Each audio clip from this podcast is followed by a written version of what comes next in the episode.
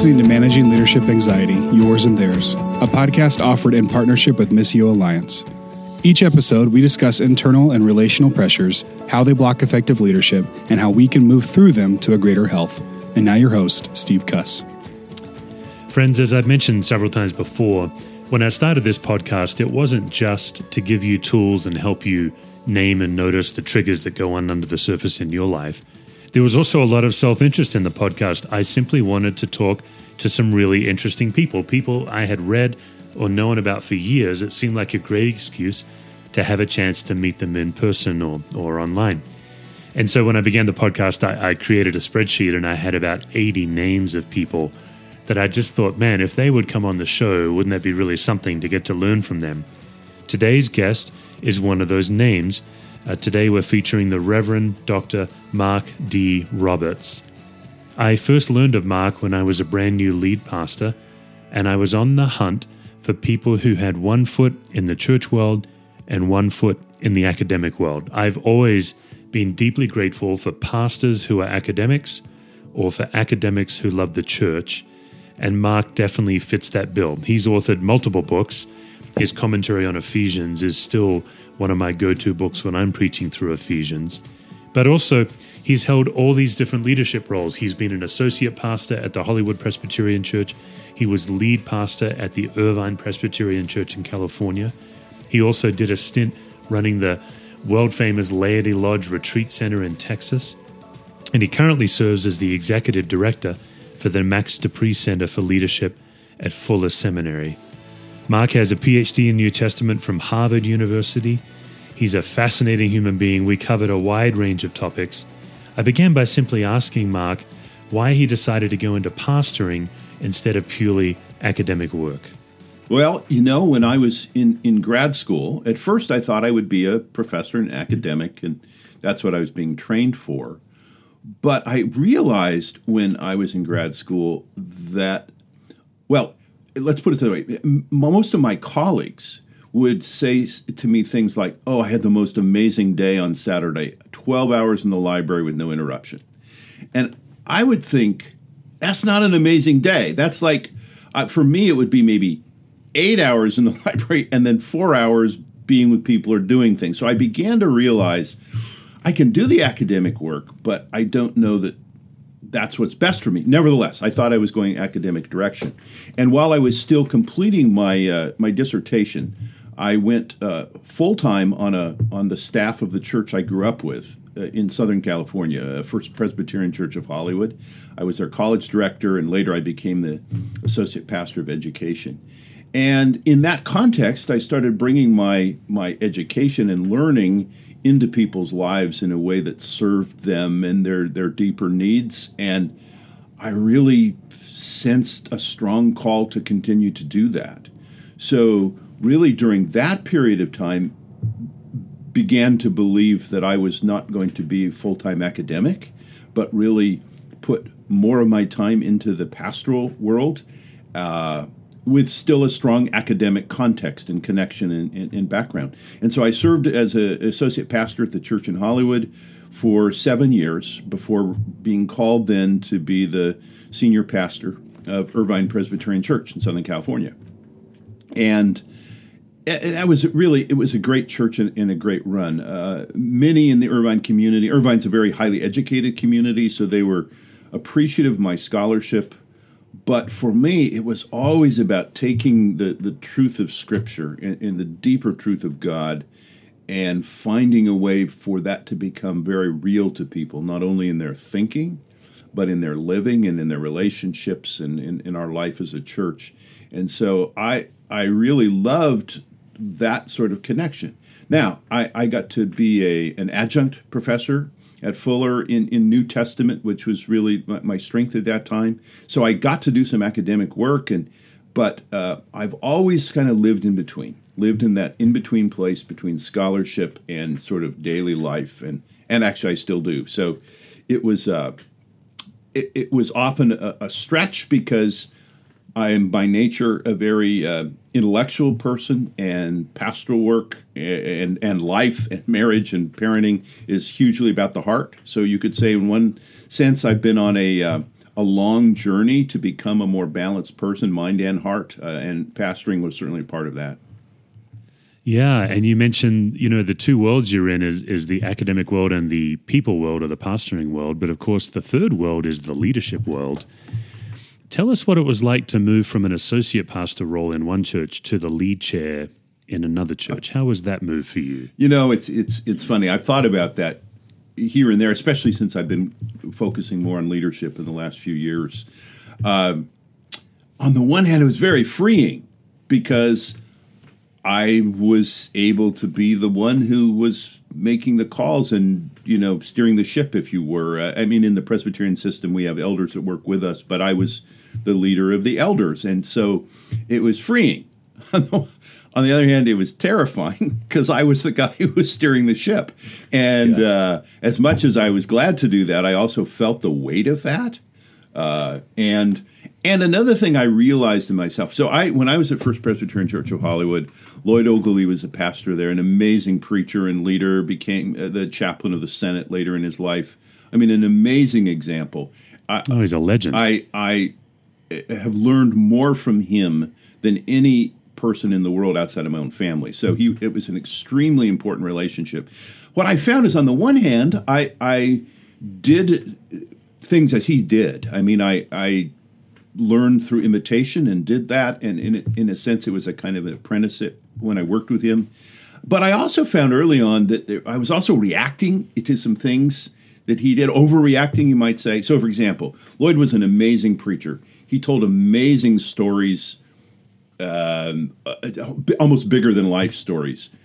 Early on in my preaching, I re- by, reacted to that by sort of taking my stories and, and undertelling them really like sort of shrinking them down like i didn't want to be the exaggerating guy so i and and i realized after a while wait a minute I, i'm shortchanging the communication here because i'm in reaction to the person who at the same time has had more to do with shaping me than anybody in the world so it, it, it, there was a process of learning to think uh, more um, uh, just more creatively and critically about how I who I am as a leader, so so that I could be who I'm supposed to be. Never going to be Lloyd Ogilvie, but learn so much from him, and uh, and, and, to this day, uh, I, I, continue to sort of. Uh, I, I, often think about him. Uh, he's now with the Lord, but uh, he was a great, great mentor. So it was a, a, a, shift to go from a supporting role to a leading role.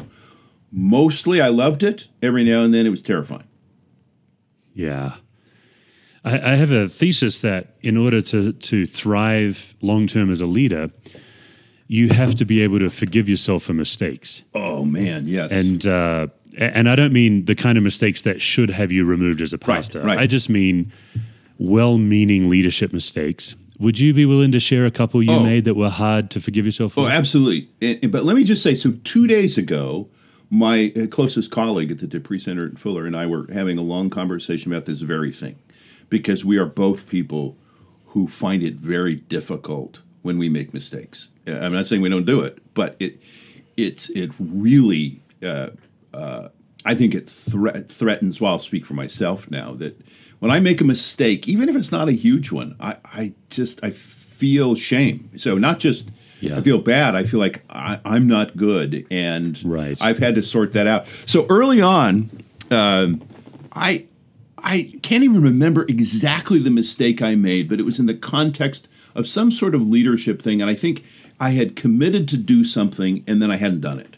And I, I had a meeting with my elders, and uh, one of my elders brought this up, and she said, You had said you'd done this, you would do this, you hadn't done it. And I said, You know what? You're right. Uh, and of course, now I'm feeling terrible. I said, I'm right. I forgot. I didn't do it. I made a mistake. You said, But you, so she comes back and says, But you said you were going to do this and you didn't do it. And I said, I know. I'm so sorry. I made a mistake. And then she kept coming at me like, but you and fi- so it was like the worst case scenario right? Because now this is proving it. I mean she thinks i'm a total fake and a lousy pastor. Finally i was able to say i i, I blew it you know? Can you forgive me? And that sort of took her up short. So my mistake was just I, I had I was doing probably overcommitted, forgot to do something. The thing I realized in that conversation is her inability to let me fail was mostly about her. Now I didn't say that in the context of that Right. meeting, Yes, but I realized right. okay, this is this is her stuff, uh, and yet, but it's touching my stuff, and and partly to know that if that when I make a mistake, I just feel I feel terrible about myself. To know that about myself doesn't necessarily uh, make the feelings better, but at least now I'm less governed by them. So I can say, yeah, I know I'm feeling this, uh, but I can make choices to to do the right thing, like admit I've made a mistake, like apologize, like reach out to somebody perhaps that I've wronged. And so I, I'm not governed by those feelings in the same way I once was. I, I don't have to be defensive, and perhaps in the way I once was. Uh, but uh, it's you know for those of us who are performers, and in a sense, I think I am a performer and and we get a lot of you know affirmation and and we, we connect that up with our sense of self and our ego and then when the performance doesn't go well you know that that says our self is no good and and that's been i'll admit i mean i've been working on this well in my professional life i've been working this 40 years Yeah, I think you've actually raised a, a challenge that I think is unique to church leaders. I'm not sure that faith leaders who are not in the church wrestle with this, and that is the identity as God's child and the vocation as God's employee. Mm-hmm. Mm-hmm. How did you manage that tension when you were a pastor? Well, I mean, so a couple thoughts come to mind. One is when one is a, professional Christian, if you will, it, it, it, I found it at first difficult to nurture my relationship with the Lord as His beloved child. I, I you know, it was so like pastors are sort of famous for this, but like everything in life becomes an illustration. So rather than living it, you're like collecting it. And, uh, you know, by God's grace uh, over time, I think that wasn't as much of a struggle for me. Along the way, I had a spiritual director who helped me a lot. I was in a small group with people that where we could really uh, get real about our faith and who we were, and, and so all of that that helped me there be uh, be a, a child of God, not just an employee of God, if you will. The other place, honestly, where I, I really struggled that was in uh, in personnel related issues when I was the boss. So what do I do with a brother in Christ who is not performing? Now, uh, do you know? And and and we've done all the things we could do to help this person improve, and it's not there. And in any organization, the answer would be, well, that person has to be let go. But he's a brother in Christ. He's part of the family of the church. I mean, how can I fire a brother in Christ? And and I I admit that was that was never easy. Uh, part of what helped me a couple things. One was just a really strong sense of my calling in that place to steward the health and the life of the church. So it wasn't just to protect somebody from an unhappy experience, but the other thing that was huge was to have people with me, some of my elders. So in tough decisions or places like that, uh, it, it was great to have wise people with me. In fact, in one case, I had such a difficult time uh, working through uh, uh, uh, a situation where somebody had to leave that finally my elder said, "Look, you you are so emotionally attached. You care so much for him. You you, you got to really. Why don't you back out? Just let us do this because this is killing you." So uh, I'm not saying I mastered it. I still wrestle with those things, but and I think in one sense we ought to. You know, the most of the you know this. I mean, most of the stuff of leadership. It's not like you become a master. Anytime I see a book that's like mastering leadership, I just laugh. Like, who who would claim that? It's a it's a lifelong learning process, isn't it? Well, and I'm glad you mentioned it because I have a Master of Divinity, Oh. a, a point by which I try to remind people that I have mastered divinity. It's remarkable. Yes, yes. There was Yeah. a. I, I wrote a, a commentary years ago on Ezra, Nehemiah, and Esther, and it was in the Communicators Commentary series. And then for some reason they rebranded the series, and it became Mastering the Old Testament. And it just it just bugged me because I think I did a good job on Ezra, Nehemiah, and Esther, but in no way would I have said, Yeah. I, "Yes, I've mastered these books." Oh, it's brilliant. Yeah.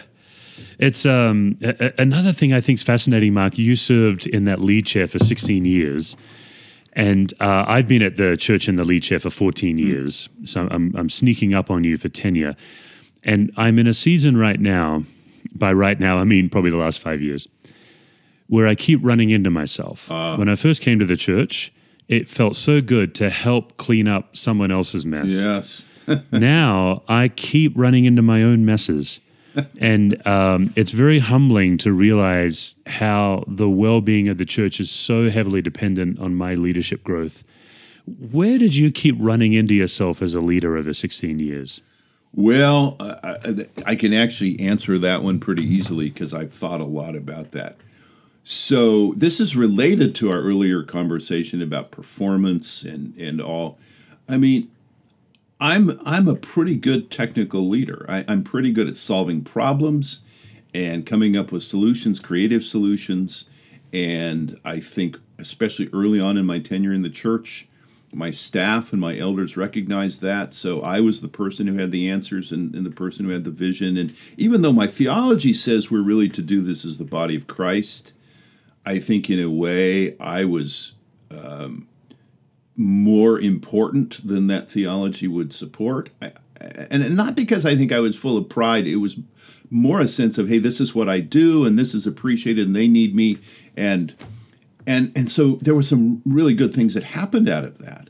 But by the time I got to where you are in my my 14th year, I was really struggling with um, a, a, an over dependence on me and my leadership, especially as the church had grown and the ministry had grown. Uh, that I, I couldn't be. Not only could I not be all of what I had been, but I really realized that that really wasn't as healthy for the life of the church.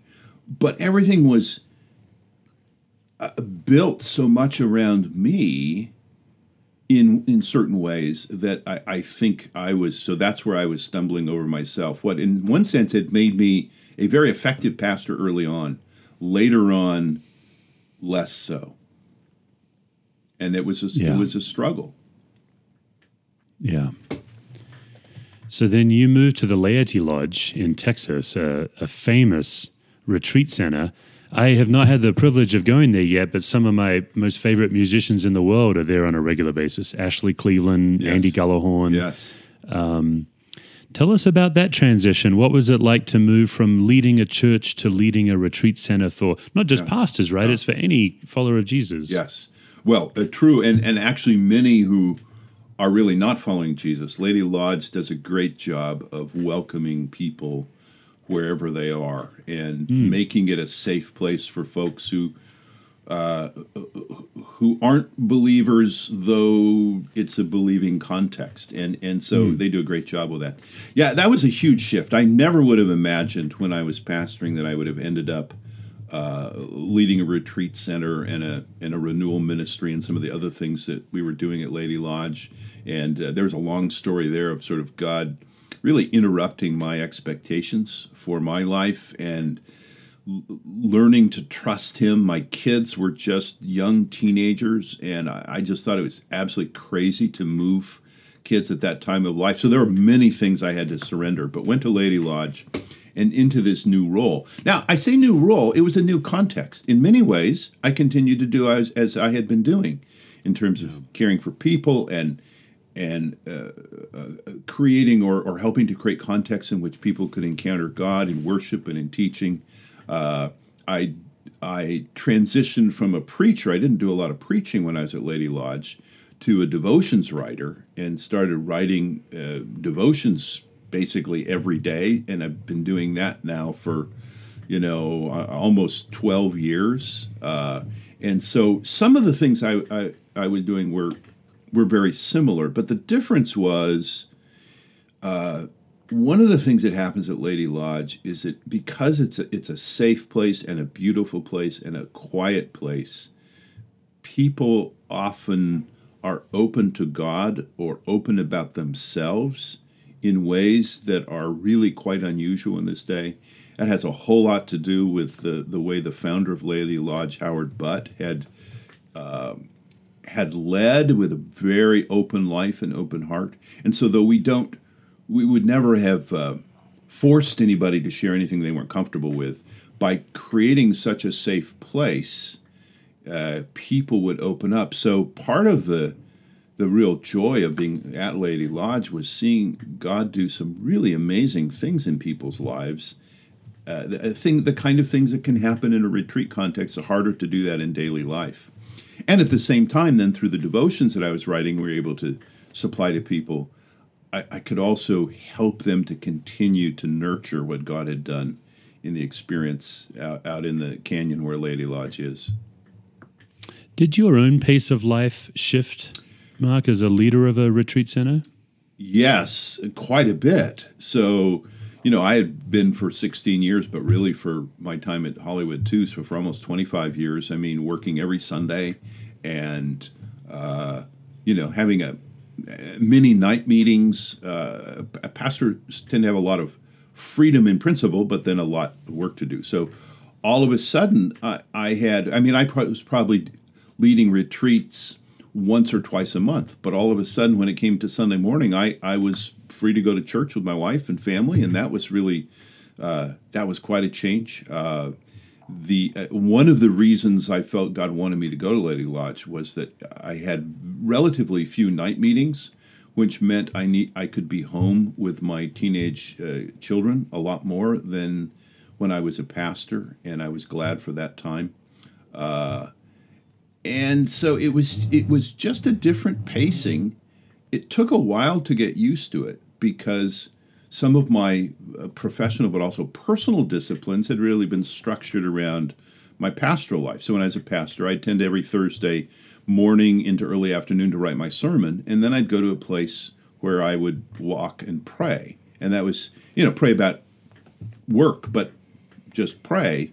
Uh, when I moved, all of a sudden that pace was interrupted, and it really it, it took some real work to establish some new patterns of spiritual life that would fit in that different context. So, um, so it, you know, like I say, in some ways, it was a continuation of what I'd done and the use of my gifts, but in a different context, in a different way. Working with some fantastic people. I I hope you do get to Laity Lodge. I mean, you mentioned uh, their musicians and, and Ashley and and uh, I mean amazing people, amazing speakers, but also the the staff and the leaders at Laity Lodge are, are fantastic. I mean, one of the things I love about it, when I said creating a safe space, so in the, in the first gathering of a retreat, whoever's leading the retreat, one of the things that that person will say is, you know, we have an agenda for this retreat, but we do not have an agenda for you.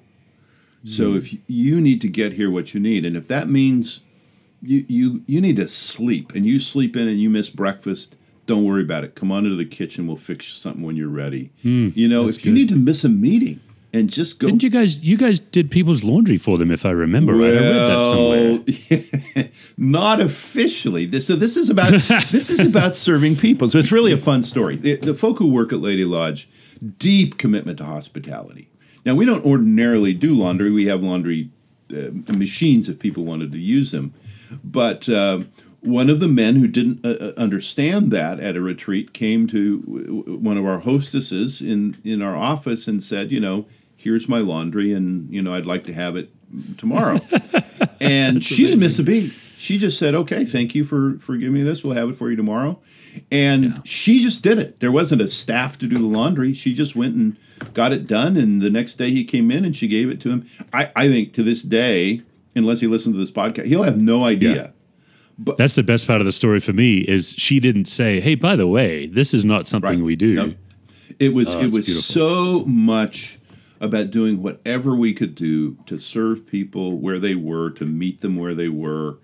And that's that's part of what made it such an exceptional thing for me to be a part of, to be on that team, and then just to see what people experienced. Yeah.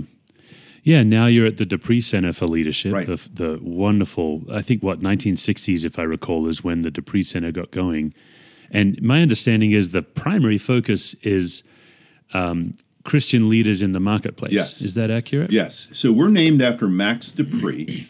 Max Yeah. went to be with the Lord uh, a little bit ago, but long. Yeah, what a legend. Ama- yeah, amazing life and leadership. So the the main piece of his leadership was working for and ultimately being the CEO of Herman Miller, the the one of the world's most uh, successful furniture companies, major office furniture and other kinds of furniture.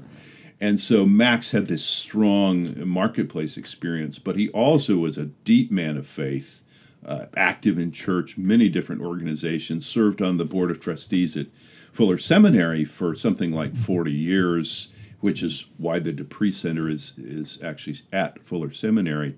But Max was also a, uh, a great mentor of leaders and then a writer, and he wrote a number of books.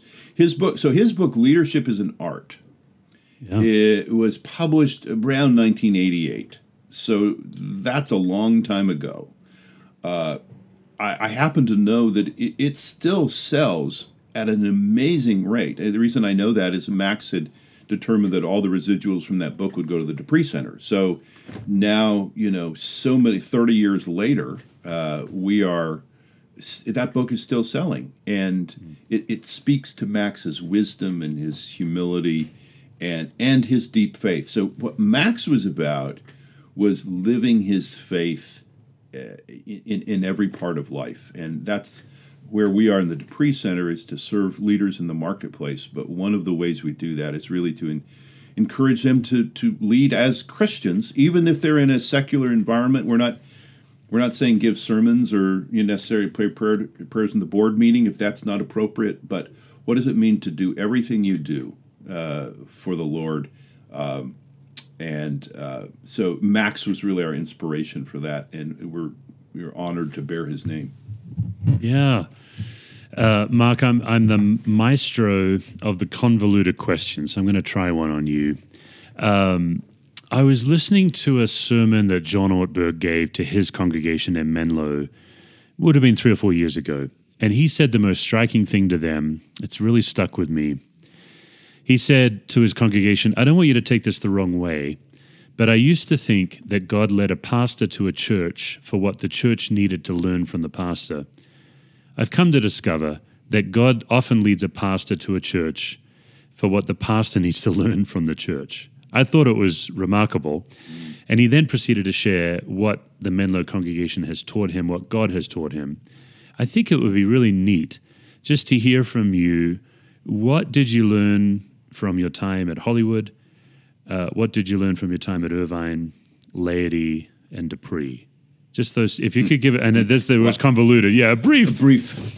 Well, that's a brief. yeah. Because I, well, I, I'll tell you. So what I what I learned at Hollywood. Now I grew up in that church, and what I learned there, perhaps most of all, is that being a Christian is fundamentally about your relationship with Christ and growing in Christ. And at, at Hollywood, that was strongly through the teaching and the study of Scripture.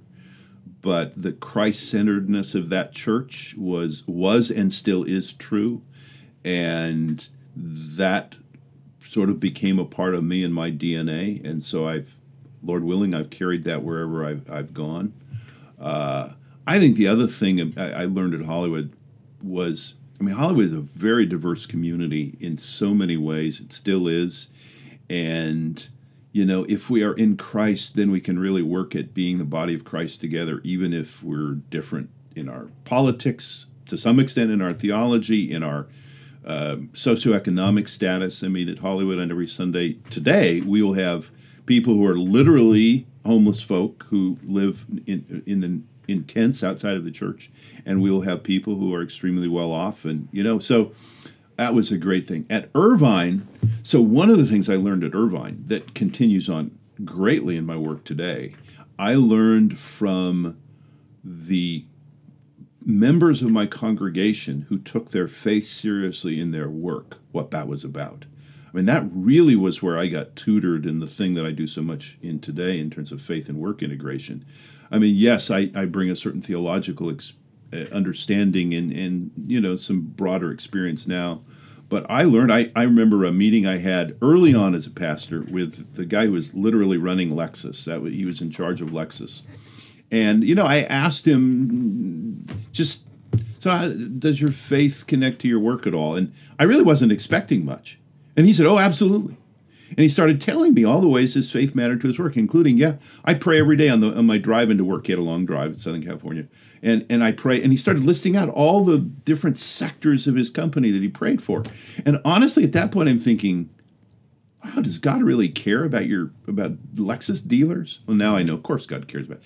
But I learned from him. I mean, I'd never heard anybody talk like that. So I learned a ton from my members about what it is to live your faith in the world at Laity Lodge, you know, I, I had, um, man, I learned so much there. Uh, I'll mention one thing. So I, uh, Laity Lodge was founded by a man named Howard Butt Jr. Uh, he was uh, had been in the HEB Grocery Company, which in in well, that's his family business in Texas, the largest grocery company in the state, and he'd gone from the business world into really focusing on the work at Laity Lodge. Howard was an amazing man. One of the things I learned from Howard, I mentioned earlier his willingness to open up his own life in such a way that gave people the freedom to do that. That was huge. But the other thing I'd say about Howard is he would observe and pay attention to people who were serving him in some context and he would thank them. And, and so I mean like a, a, waiter in a restaurant or uh, the, the, the person who cleans the bathroom, the men's room at the airport. Howard was always seeing people and seeing their work and then saying, you know, thank you for the way you've served us today.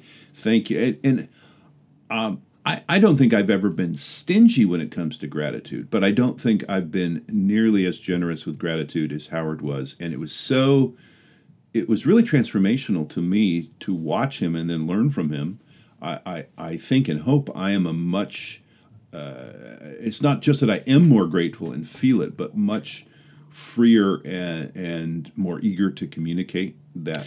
I'm just going to jump in, Mark, before we get to your lesson from De Pree, because I yeah. read your article on that, on Howard and his capacity. I really like the way you framed yeah. it very well for us just now, that it wasn't just about thanking someone, it was about someone feeling seen by him.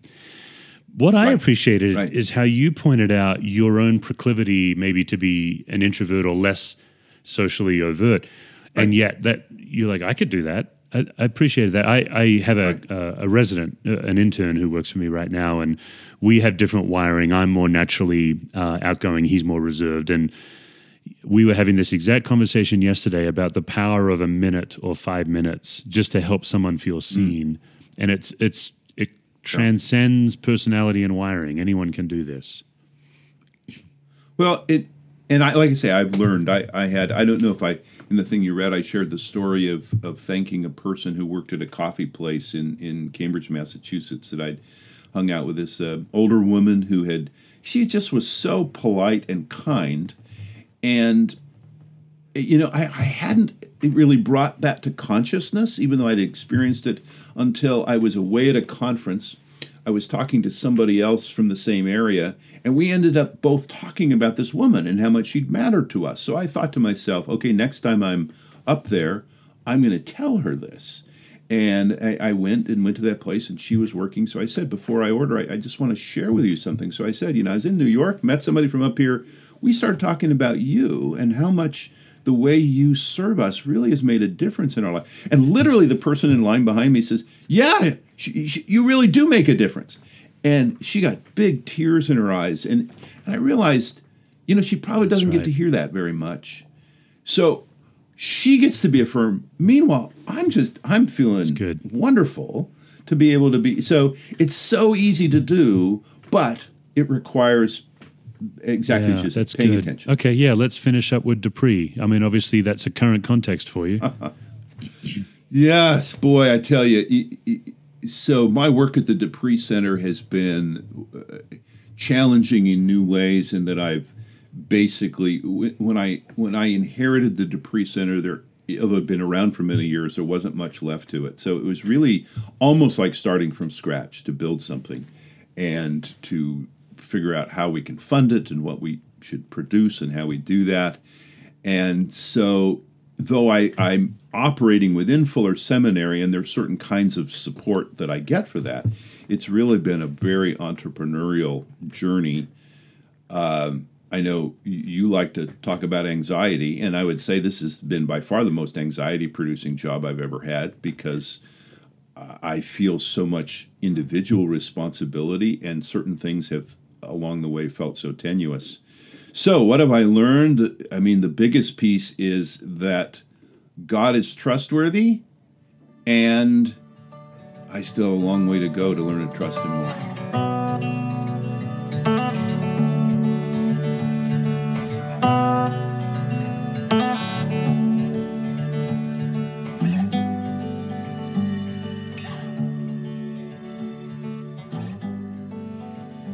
Friends, I first learned these tools of family systems theory when I served as a trauma chaplain.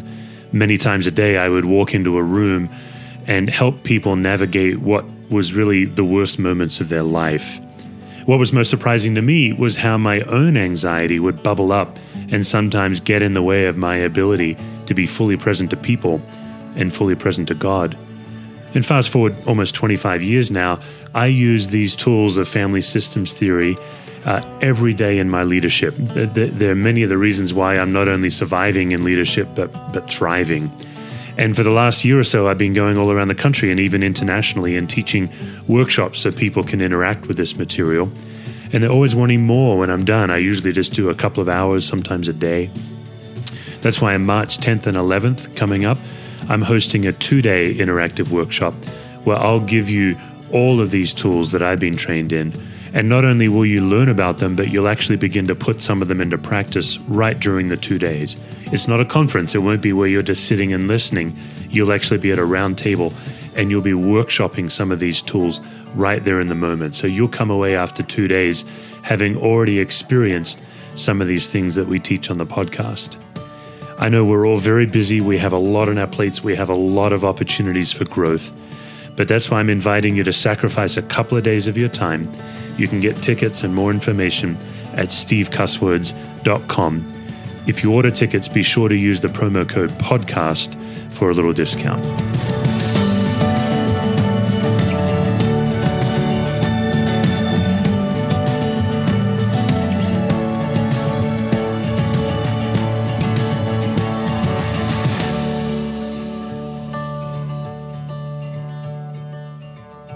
I, know you've probably been losing sleep for nights knowing that the gauntlet of anxiety questions is coming. But if you're feeling well rested, we'll go for it. I'd, I'd, be glad. uh, question number one. I think we'll do six questions today, Mark. Question number one What kind of uh, leadership situations generate anxiety in your life? We don't need an exhaustive list. Just give us a couple.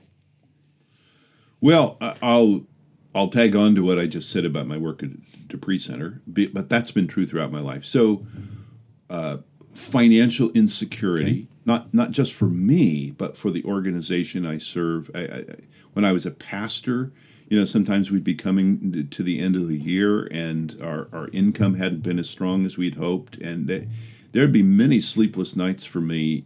Again, not worrying about me, but thinking, "Oh my gosh, if we have to lay people off, I, I, that would be terrible." And so it, it's often a, a, stewardship of the organization, and especially care for the people. So a, a lot of anxiety associated with um, with financial responsibility. Um, I I think the other I mean, another significant source of anxiety for me is, and it, I mentioned this earlier, but uh, I have appreciated greatly in my life uh, ways in which people have affirmed me or approved of me. And if I disappoint people, uh, fall short of their expectations, and that is that can create a lot of anxiety for me. So both the fear that I will do that and then if it happens i can feel. So i mean i mean an example would be as you know i write these uh, daily devotions for the De Pree center life for leaders. And uh, just today uh, we're in december I'm, I'm beginning to deal with the passage in ephesians that deals with slaves and masters. Uh, I, I approach that text with a great deal of trepidation and nervousness not because i'm worried about the historical interpretation but because that's such a a painful issue for our country and for many people. It's a deeply deeply personal thing even today. And I, I want to do justice to the text. It won't surprise me if some one of my readers or more are, are not happy with me.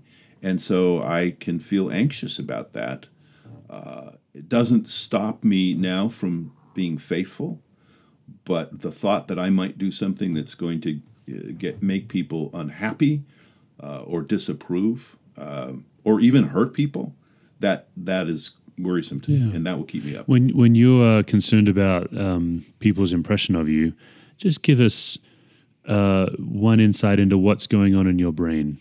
Like, what are you thinking? Well, I mean, partly, I, I don't. I, I, mean, if I do something that hurts a person, e- even if one can argue that I didn't do anything wrong. I, I still don't want to do that. I, I, don't want to make people unhappy and or worse. Uh, and that, that's part of it.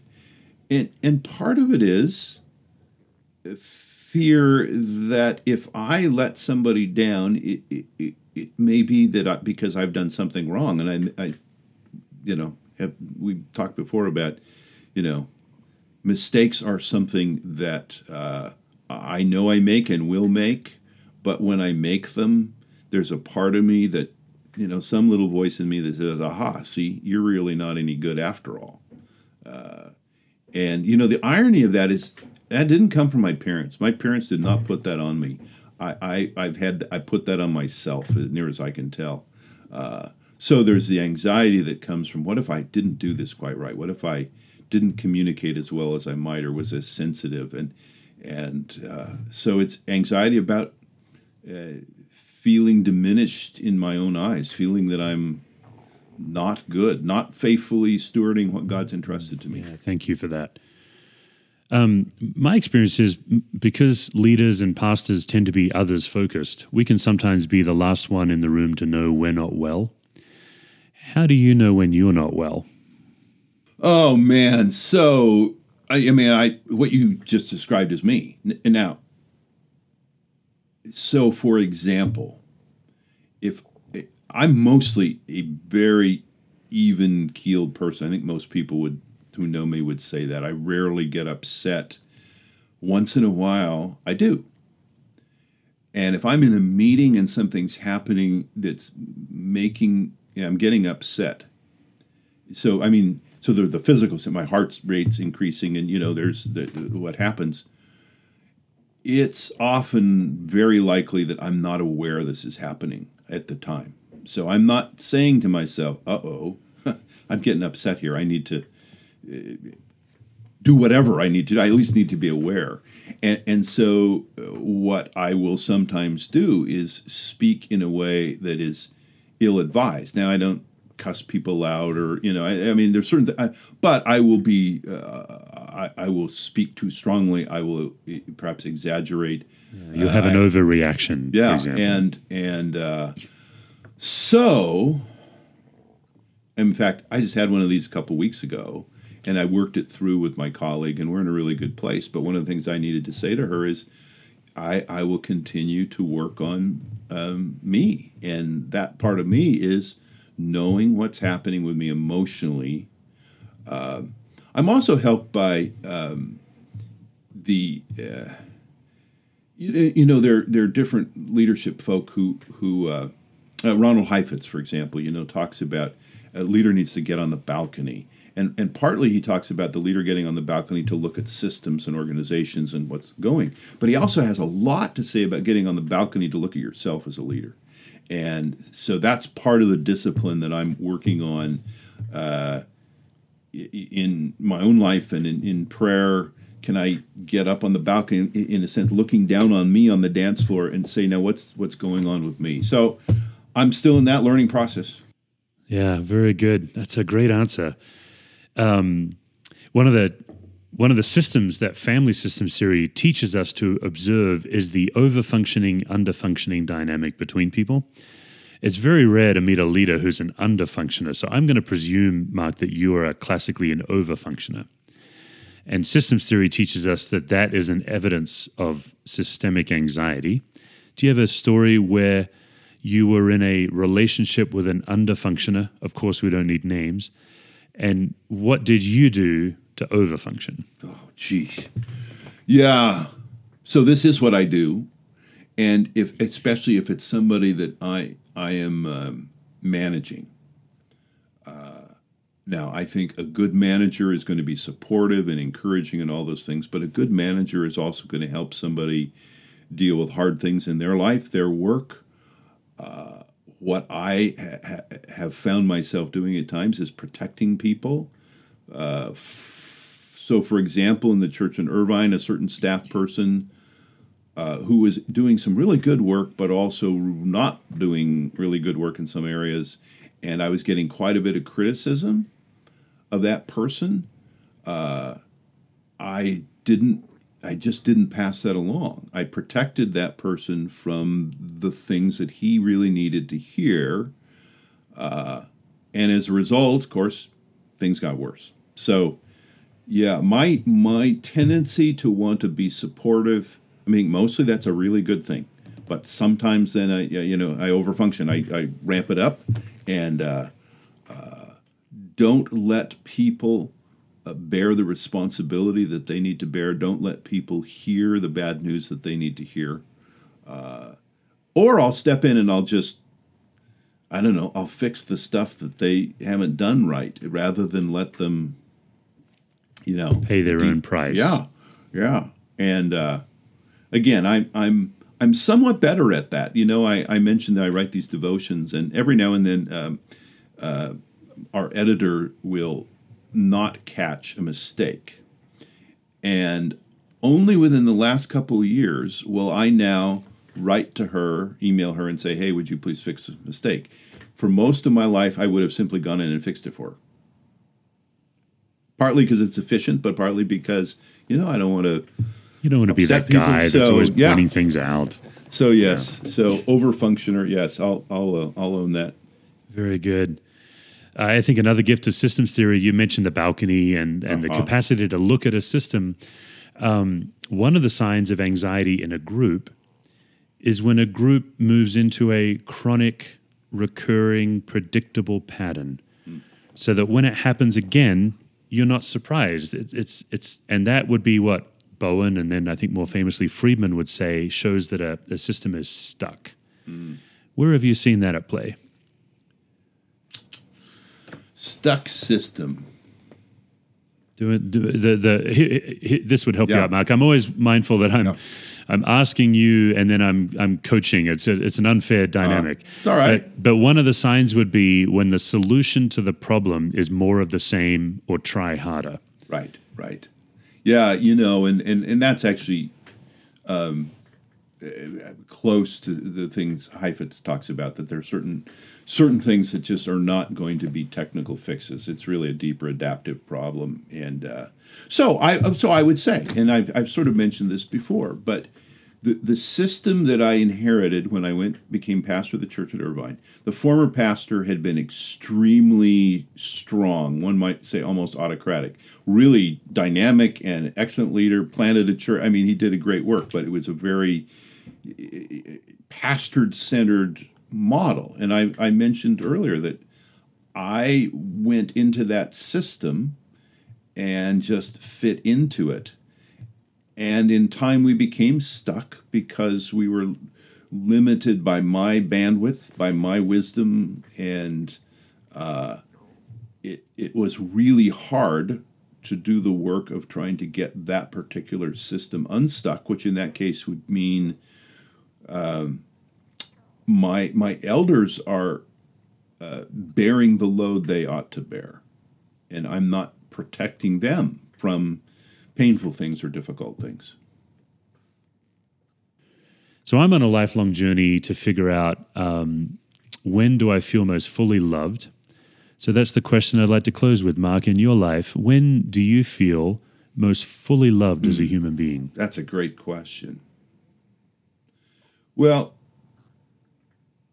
so let me give two different answers. They're pretty much really the same ultimately. But I mean, in, in, a human scale, I, I feel greatly loved when I'm with my family. I'm blessed with a wonderful wife and two children who love me and care for me and put up with me. And, and uh, uh, so there will be times when, uh, and, and I also have a really wonderful extended family too, but there are times with my family where I, I feel amazingly loved and uh, you know it's a great gift. We're coming up on christmas when we're taping this and, and we're, i'm going to be together with my my uh, wife and children and and you know so I, I, that will be one of those times. You know uh, and and that's one of the ways god loves me. Obviously it's through my my family and i i believe that there have been particular times in my life when I have felt deeply and in, a, really a transforming way the love of God. Um, often those have been in really hard times. I, I, say that with some trepidation because I'd say, oh, of course, I want to know God's love, but then I think, well, that usually comes when life is hard. Uh, there have been times when I, yeah.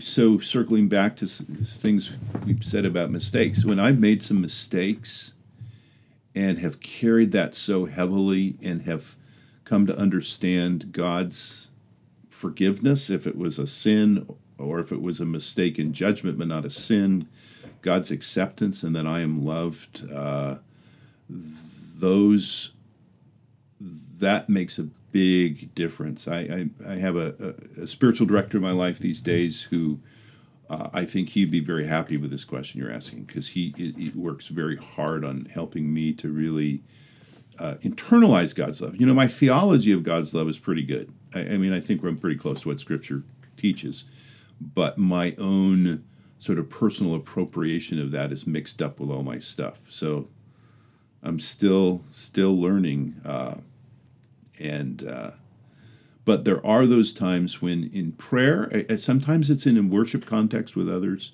often it'll be in the context of, of music uh, some great hymn or well i can't i can't ever get through great is thy faithfulness because i'm oh, so oh, right?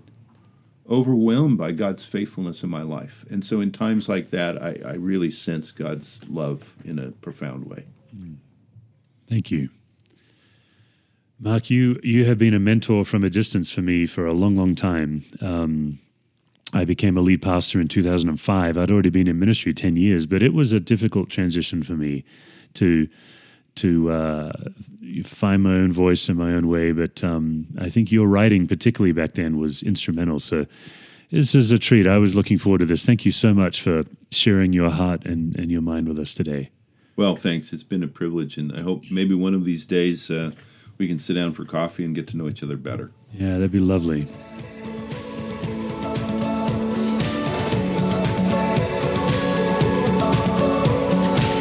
More resources, visit stevecusswords.com or missioalliance.org.